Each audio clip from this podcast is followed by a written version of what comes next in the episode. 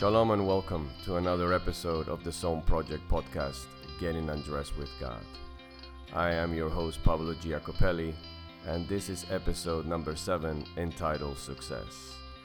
Today I'm going to be looking at this topic of success and, of course, what it looks like when it's experienced uh, in the way that the kingdom meant for it to be experienced. And what did Jesus have to say about it as he lived on this earth and, of course, shared the message that he came to bring with us? So I hope that you can stick around, fasten your seatbelt, and, of course, as always, enjoy the show.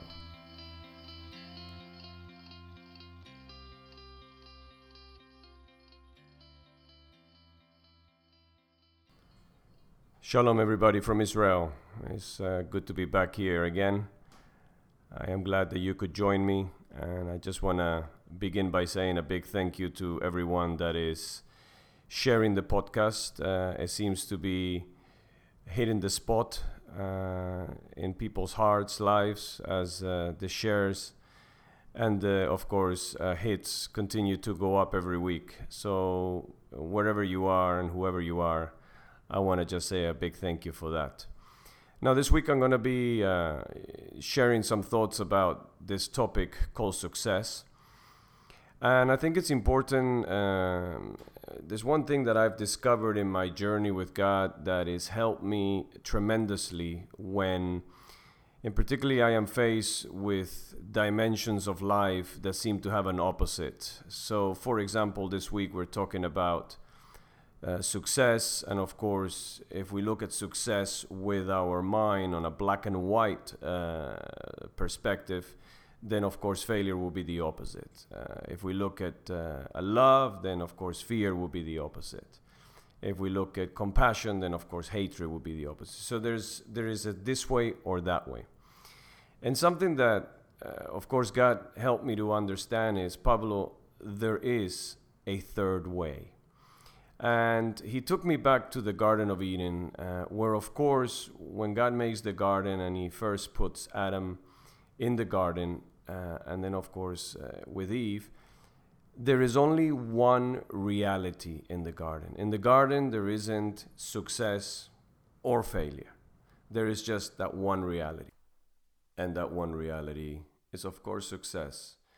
But interesting enough, it looks nothing like the success that we uh, subscribe to in today's world. Uh, success in the garden was distinctly different than what we classify as success today. Um, it did not depend on what we had or didn't have. It did not uh, drive the reason for Adam living his life or being, but all the things that success today promises, like, you know, acceptance, respect, love, attention. Adam was getting all of those from God. So if we ever really want to have a look at what success looks like in the kingdom, or as far as what God would consider success, then it's good to look at the reality, that one reality that Adam lived in, in the garden, of course with Eve, before the fall. Adam did not need to work or find his purpose in his work because he found that in God. He didn't look to what he did and how well he did it uh, to know who he was and obviously understand his identity, because he got that in God. And I, of course, believe and obviously experience in my own life today that it is also possible for us, that we can indeed find our true identity, our purpose, our calling in God, and not necessarily in what we do and how well we do it. Clearly, when we are clear on those things, then of course uh, our lives begin to obviously move in certain directions according to the giftings that we've been given and into certain arenas. But then again, when we get there, it is important that we realize what success will look like for us there, according to what was, of course, present in the garden. Now, like success, um, there wasn't love and fear. There was just love. And, of course, there isn't uh, compassion and hatred. There's just compassion. And so there is almost like this this third way that has nothing to do with either extreme, uh, which of course is what we subscribe to in this world when we try and reason and even try and discover truth, even though of course truth cannot be discovered that way. Um, and there is this this in between, a little bit like Miles Davis said, you know, you find the magic, you find the real music, not on the notes, but on that space between the notes. And so when you look at scripture, and of course you look at the the gospels or the epistles, you know, and you look at what Jesus spoke, and there is always this third way that is, it's beyond the text. Uh, and of course it requires a journey into the Bible. So when you read something, it requires a spiritual journey with the Spirit to obviously reveal to you. So even if at first that third way doesn't appear to be there, if you take that journey and you obviously view it with the eyes of your heart, in time, you will find it. Uh, and I have found incredible release, incredible understanding, and of course, an immense amount of peace because I am looking for this third way. And of course, this third way is the way of the kingdom.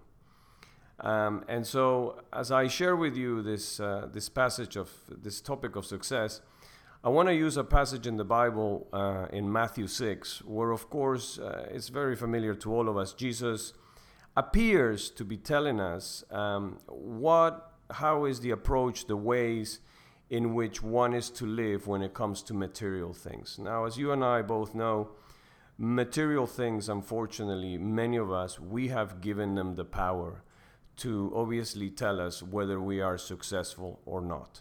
So, for example, if we have a big house, if we have a, a nice car, if we have properties, if we have material assets, then that would spell to us that we have made it in life, we have become successful, and that therefore success is very much part of our lives. Equally, if we are not able to acquire those things, uh, and in many ways we do not have much to show for our efforts, then often we are led to believe, as we compare ourselves to others, even though Jesus said not to do that, that of course, if they are success, uh, successful, and that's, you know, what they have is what basically shows that success, then we must be failures because, of course, material-wise, we don't seem to have the same experience and our journey doesn't seem to be filled with the same material things. Now, in Matthew six, um, Jesus attempts to invite his listeners um, to see this third way that, of course, I'm sharing with you. Um, but before he begins to do that, he, of course, calls their attention to what is possibly the two most basic things that human beings need, which is, of course, food and clothing. Now, I would imagine back in the time of Jesus, food and clothing were, of course, things that people obviously not only needed, but they also looked at to measure the social level or the social category that a person fitted into. Um, and the thing with uh, food and clothing is it's, it's very much a dualistic way of seeing it. You either have it or you don't. Um, and so, of course, Jesus brings them into that space where in their lives, the, as far as they're concerned, there is only two ways to go about these two things. And of course, because they're so basic, they merit a person's full attention. Um, yet Jesus invites them to consider a different way, which is of course based around seeking first the kingdom, the third way, and his righteousness. Um, and he, he sort of brings them into a space where he tries to help them to see what it is like when people are functioning within that reality, that one reality of the kingdom. And of course, he uses the lilies of the field, uh, which he says, you know, they don't get up every day and toil and spin and work really hard to somehow dress themselves better or look more impressive Uh, no, they just wake up every day and they are just lilies. And God is the one that clothes them. And he even uses Solomon, which of course they would have all known was a very, very rich man, which of course wore the most amazing clothes. And yet he says, and yet they look better than him. And then, of course, and I mean, talk about success, yeah? And then, of course, the birds. The birds, as we know, they don't wake up every day and think, okay, you know, how can I today feed myself better than yesterday? How can I today uh, make sure that I have enough to eat and that I also, in some way, get ahead so that I have enough for the next month to eat? Not just me, but the whole flock. No, a bird wakes up and it's just a bird. And he goes about his bird business and he just flies around, and God takes care of them, just like the lily in the field. Now, we will obviously stick with the two examples that Jesus gave also for today, um, as we bring obviously that truth into today's world, uh, which is of course food and clothing. Uh, even today's world, food and clothing still remain the two basic things that we need in order to live. Um, and so, and also in this world, even though we could use other things like airplanes, financial assets, houses, whatever, money, um, you know, we also, if we are honest, we can also look at that to try and obviously tell ourselves that we're being successful, because uh, let's face it. Uh, the more successful people become, the better food they eat, the better restaurants they go to. Um, and obviously, you know, the clothes as well, you know, the more successful we become, the more money we have.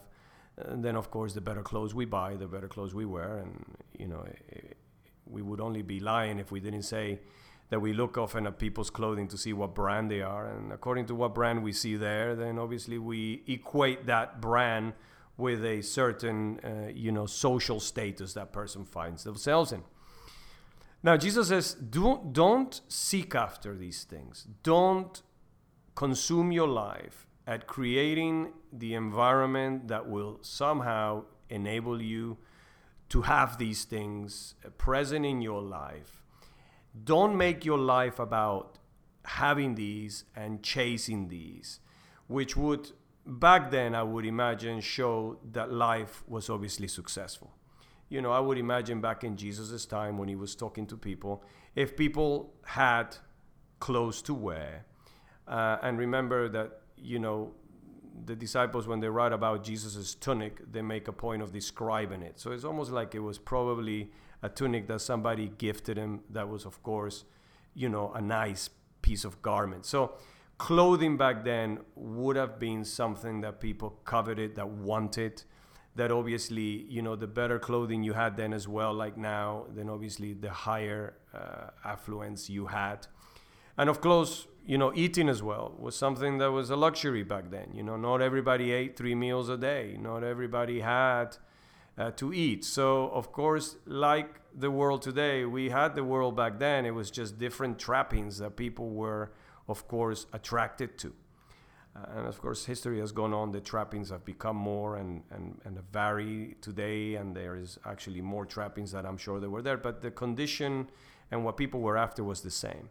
And here's Jesus saying to them, don't focus your life in finding ways of how to get those and get more of it. He says, seek first something else, which we know what it is. And as you do that, those things will be added onto you. Now, before I go and sort of discuss what I what this other thing means, which is, of course, the kingdom and, and his righteousness, uh, I want to just sort of share a little bit of a picture with you. Um, recently, I, I meditate every day. I, I try and take some time every morning. I sometimes miss, but most mornings I get up very early because I have two young kids in the house, and so it's the only time that I'm able to get some peace and quiet. Uh, and of course I meditate and I and I try and, you know, I meditate for twenty, thirty, thirty-five minutes. Now recently I bought a, a little thing called Muse, which is it's a band you put around your brain and that then communicates with your phone, and you wear it and it picks up the activity in your brain and then it communicates it to your brain, uh, to the phone. Uh, and then this this this activity is related to some music. So the more active your brain is, then the higher the music goes, of course. And then obviously the more calm you become and the more you sort of, you know, center yourself, then the quieter the music becomes. And then when that happens, these birds start to appear. They start to chirp. And, you know, if you approach meditation with a performance egotistical mind, then obviously you want to have at the end of the meditation along this where it says birds, you want to have the most birds. And, you know, I began to, and I'll be very honest, I began to make this about my ego as well and trying to be successful at that. And so I began to sort of say, okay, well, yesterday I had ninety-nine birds. Today I want to break the one hundred mark or the one hundred fifty mark. And yet, the more I began to try and attract birds to be part of my meditation time, the less the birds appear, the more active my mind was. The more active it was, the harder I tried to calm it so that I could get the birds, the more active it became. So it almost like the more I focus on getting the birds, the more counterproductive my meditation became because I focused on the very thing that scared the birds away. And I think this is what Jesus was basically saying to us. Listen, success, like the birds, is shy. And the more you look for it, the more you chase after it, the less it will be part of your experience in life. Instead, don't focus on what you will wear and eat. In other words, don't focus on being successful so you can have those things. Don't focus on trying to get out of failure so that you can transfer over here and have those things. Focus instead in a different reality, a different approach to life, if you like. Focus yourselves in this, in between those two ditches, where you will find the reality of the kingdom, where you will find this right standing that you have in the kingdom through Christ, where you will discover your true identity that will bring you into a reality of rest, you know, the rest in Hebrews, of peace, of well-being, of happiness, a sense that, you know, you will begin to get your worth, if you like, not from how successful you are or unsuccessful, but you will begin to get your worth from the King in that kingdom that you are a part of and is responsible for creating you and giving you life, but also in giving you these underlying premises that we all need and that we often try and find in success in a way that success can never give into you. But also you will find that this, what the King gives you and, you, and the reality that you come into in this, in this in-between place, it is not dependent on your performance and on how well you do it or not, but it's dependent on the beloved, on your, on the belovedness of your life, where you are coming into things not because you've earned them, but because of who you share your identity with, because you are a son of the living God, because God loves you, because you have His attention all the time, and that this has nothing to do with your doing, but it simply has to do with your being and discovering that truth that is part of who we are as we behave as human beings and not as human doings. Now, I am sure that you are perhaps saying to yourself, well, you know, that's really good for you, Pablo, but as far as I'm concerned, you know, I still have to pay the bills. I still have, uh, at the end of the month, things that I have to meet. Um, and I still, obviously, need to keep going, and I and I obviously have this this drive that I want to get ahead and that I want to live this comfortable life, and the only way that I can see that happening with or without God is, of course, if I am successful. I get that. I, I completely and utterly get that. I really understand that because I happen to live in the same world as you do. Uh, but I just want to share with you this next bit, which I think will help you to understand and just sort of bring home what Jesus was trying to show us with what I've shared, and as well as obviously to try and give you a, a picture that you can always go back to when you are finding yourself becoming obsessed with success and trying to get certain things in your life. I'd like you to picture with me this this this path. And if you like, in this path, that is the, the path in which you are living your life. And on either side of that path, there is a ditch. So on the left, there's a ditch, and that's a ditch of failure. And on the right, there's a ditch, and that's the ditch of success. Now, if we subscribe ourselves as looking at life that we're either a success or a failure, then we're going to spend most of our time stuck in one of those ditches. So if it's in the ditch of success, what's going to happen is we're going to be having a lot of action, we're going to be working, and we might find that we experience a lot of success, but we will also find that when we stop and take a look at life, even though we've done much and we have acquired much outside, inside we will feel that we were emptier and that there is less peace and happiness and fulfillment. And in a way, this love and affection and respect that all these things promise to give us when we get them, they've actually taken anything that we had of that away from us. And so we find that, of course, yes, outside we have managed to acquire and, and of course, bring things, but inside we are dying. And of course, if we don't happen to be successful there, then of course we get ourselves on the other ditch, which is the ditch of failure. And then of course, again, we miss the lessons because of course we see it as a ditch, we're stuck. And of course we want to get back over to success. And our lives are about going from one to the other. And of course, as much as we like to, trying to stay on that ditch of success on the side of the road. Here on this path is the way of the kingdom. And, uh, and you know, here on this path, like with the birds, when we walk, um, we find all that success promises us in God. So all those underlying premises that we need, you know, love, peace, identity, purpose, security, uh, affection, attention, um, all those things that every human being needs in order to live a complete and fulfilled life, we find them here and we find them in abundance. And so once we begin to have this rest that comes into our lives, because suddenly we are we are made whole, we begin to, to feel um, you know, this rest that we don't need to no longer qualify ourselves or try really hard through what we do uh, so that we are loved and respected. All of a sudden the material things begin to lose their attraction. Yes, there's still nice things to have, but we no longer, ha- you know, have given them that authority that so many of us give them to tell us who we are and that we are successful and that we've made it in life because we have them.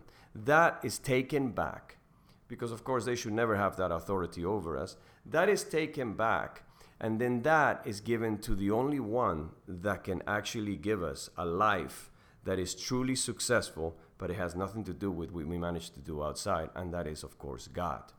So I want to invite you to just consider, when you see it this way or that way, you will be stuck on a ditch in your life. And you will probably be the king of the ditch, but nevertheless, you will be on a ditch. In the kingdom's way, success and failure are spaces that we travel through, but if you like, they're more like the climate that we experience as we journey through life. And as I shared last week, you know, failure is a space we travel through, just like success. But these are not, you know, like places that we, you know, failure finished here and suddenly success started. We may very well experience both things at the same time in our lives, uh, in different areas. But the, the beautiful thing about it is that they don't become our identity and they don't dictate the happiness and the peace and the well-being that we experience. They are simply just the things that are happening outside of us. And if we have eyes to see and we have discovered this third way, then we are no longer affected in the way that we are, in the way that we feel, how we feel about ourselves, by whether things work or they don't. We use every opportunity to discover something new about God and how well He loves us, about our true identity and who we really are in Christ, and Christ is in us. And we continue to have this momentum that takes us forward in life and bring us to this space where we are so fulfilled. And often we experience success that we never ever experience while we're working really hard on this ditch on the side of the road. It's almost like our lives get this magnet, and suddenly these things are added, like Jesus said, to our lives without us having to consume our lives or making our lives about adding those things. But those things are just like a, a byproduct of walking on this third way. Now, I think it's always good to give an example uh, because it's easy to talk, but it's harder to actually live it. And, you know, I want you to know that everything I share with you guys, I have lived it. I have experienced it in my life. I share very little of what other people say or what other people write. Uh, I live a life where I, uh, in the success that I have found in God, I share it if I've lived it and experienced it. And so this sort of third way, I began to see this reality when I was, of course, working as a tennis coach in the cutthroat uh, business of professional sports. Uh, and, you know, in that environment, it's pretty simple how it works. I mean, the, it couldn't get more dualistic. You either win or you lose. You win, you take the spoils home. You lose, you go away with nothing until the next tournament. And you, of course, are valued according to your last result. So if your last result was good, then you're valued and you're looked up and you thought of very highly. And if there was no good uh, result last time, then you're just another one in the bunch. Uh, and so I began to, through God, obviously, uh, you know, beginning to wake me up uh, in my heart and giving me eyes to see and ears to hear and a heart to understand, and a mind of Christ that would step away from dualism and would submit to the truth that my heart was seeing, I began to see this third way. And so this, of course, began to influence the way that I began to obviously coach my players. And so I began to take the approach that I asked them no longer to play to win or to play to try and not lose, but I asked them to just play with their whole hearts. Not worrying about the result, not worrying about the outcome, but simply play point by point, moment by moment. Like Jesus said, don't worry about tomorrow. In other words, don't worry about the next point. Focus on what God is doing right now. In other words, focus on the point that you're playing right now and let the result take care of itself. Well, Uh, you know, I must admit at first I was a bit scared, a bit concerned, and that's why I guess Jesus says to us, do not worry, because, you know, to live like this and walk like this, it, it requires faith. Um, because obviously, you know, if your player doesn't do well, you lose your job. It's just simple, really. It's pretty cutthroat, really. It's, there's no, there's no grace, much, a lot of grace or space for grace in, in those environments. And so Uh, I began to see a transformation in my players. Suddenly the fear and the, the stress and the worry that often was present, especially in those key moments in the match where if you win this point, you know, you pretty much win the match. And obviously the, the prize money becomes greater and the ranking becomes greater and you begin to get all these perks and all these, these things that are attached to success in the eyes, of course, of this reality we live in.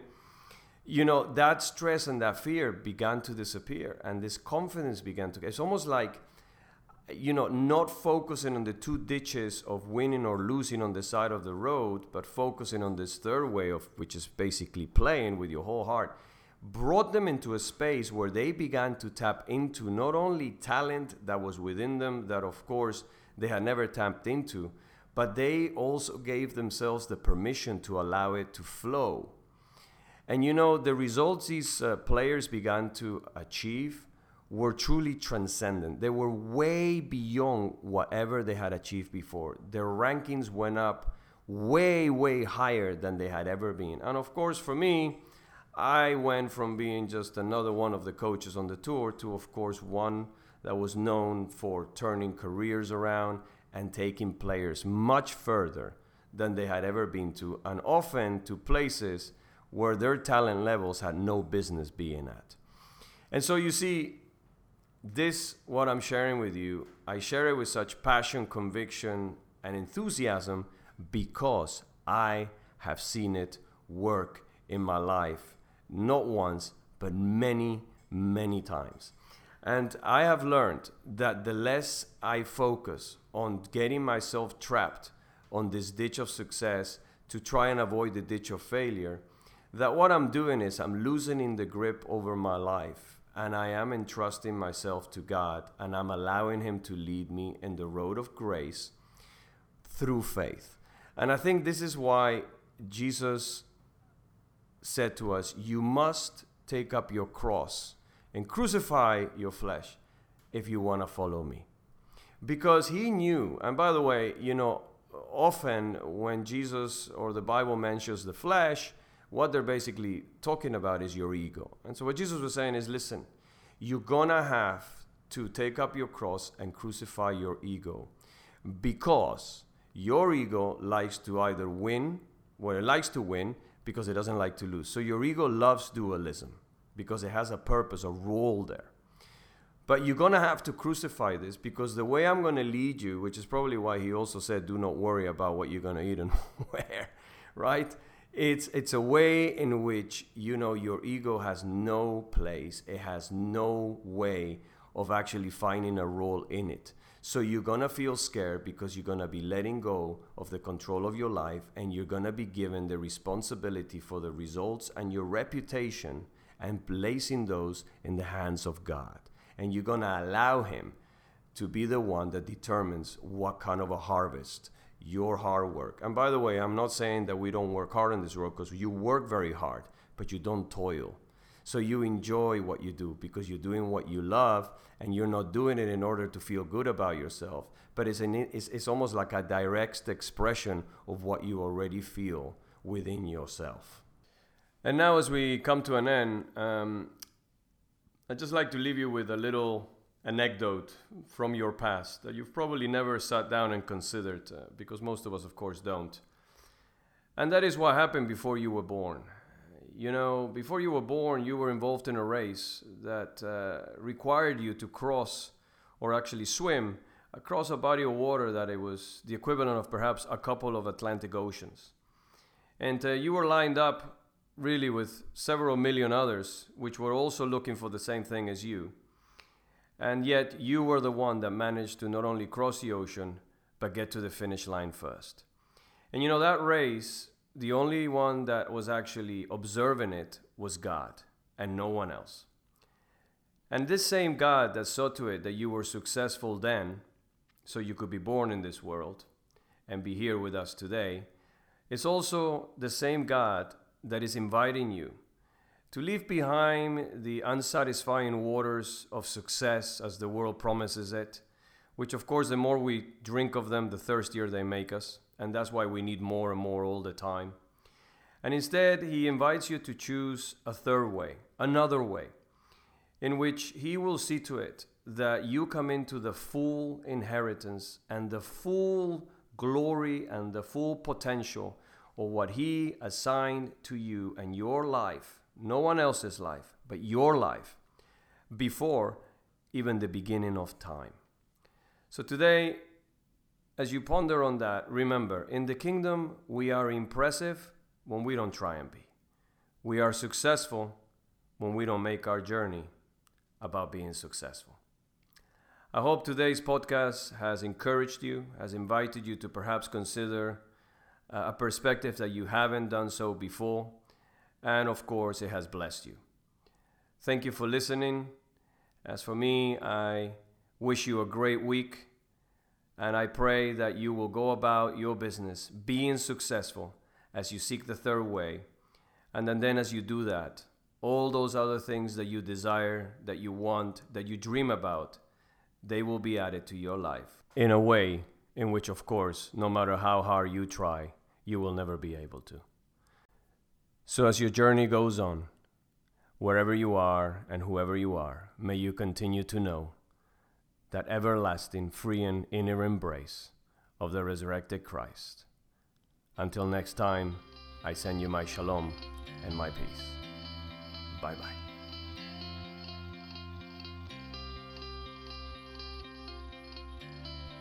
Friends, thank you for listening to the Zone Project Podcast, Getting Undressed with God. We have come to the end of another episode, and I sincerely hope that it has been enjoyable, a blessing, but above all else, it has led you to perhaps consider perspectives you have never seen before. For more information about The Zone Project, this podcast, and all the other work that I put out on a regular basis, please take some time to check out the show notes where you will find the relevant links. As for me, I hope that you can join me again, so until next time, thank you and shalom.